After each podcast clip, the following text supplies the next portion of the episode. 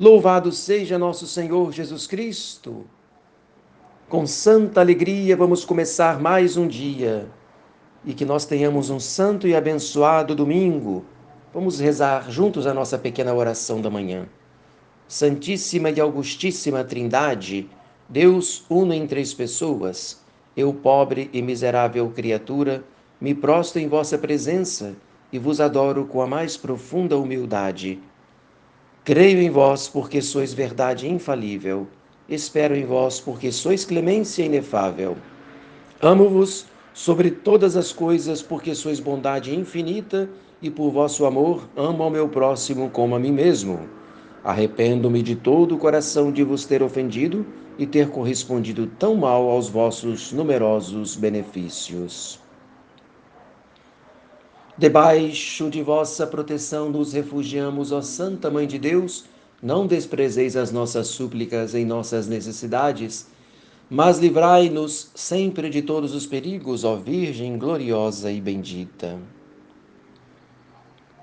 Então, meus amados irmãos, não podemos pensar que os exemplos dos santos são para os outros, como se nós pudéssemos nos eximir da nossa vocação. Na verdade, esses exemplos são igualmente para nós.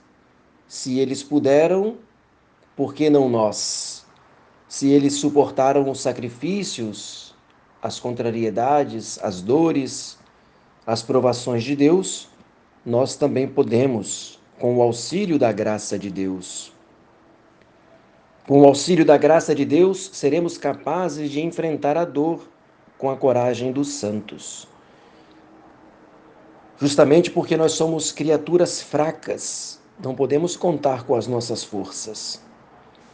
Mas o sofrimento, a dor, tem um sentido cristão. Eis alguns motivos.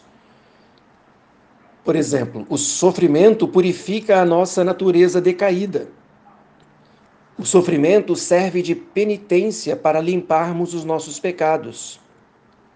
Vem a ser como o cinzel com que o escultor divino arranca do bloco informe que somos aquilo que sobra para nos configurarmos segundo o perfil dos filhos de Deus. Serve também de megafone de Deus para que possamos anunciar a todos o quanto Deus é bom. E é o grande instrumento para sermos corredentores com Cristo. Desça sobre você a bênção de Deus Todo-Poderoso, o Pai, e o Filho, e o Espírito Santo. Amém.